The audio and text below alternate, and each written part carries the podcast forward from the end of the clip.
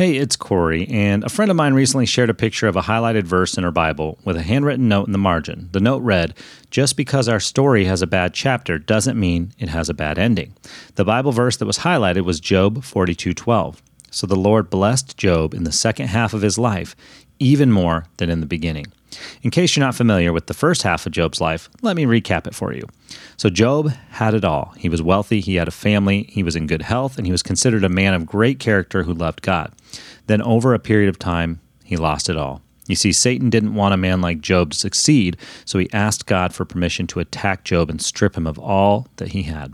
Satan had assumed that Job would give up his commitment to God. Well, God granted permission, and Satan stripped Job of everything, everything that is except for his love of God.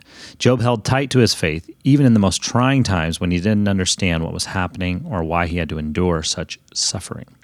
That's why these final verses from the book of Job are so powerful and promising. Listen to Job 42 12 through 17. So the Lord blessed Job in the second half of his life, even more than in the beginning. For now he had 14,000 sheep, 6,000 camels, 1,000 teams of oxen, and a 1,000 female donkeys. He also gave Job seven more sons and three more daughters. He named his first daughter Jemimah, the second Keziah, and the third Keren Happuch. In all the land, no women were as lovely as the daughters of Job.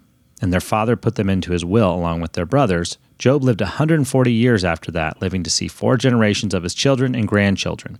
Then he died an old man who had lived a long, full life. Job 42, 12 through 17. When I'm going through a season of trials and suffering, a bad chapter, if you will, I need to remember to hold tight to my Heavenly Father and trust that the story He is writing for me will have a good ending if I keep my eyes fixed on Him. Whatever the chapter of your life that you're in right now is like, I encourage you to hold tight to our Heavenly Father and allow Him to be your strength and comfort. Have a blessed day.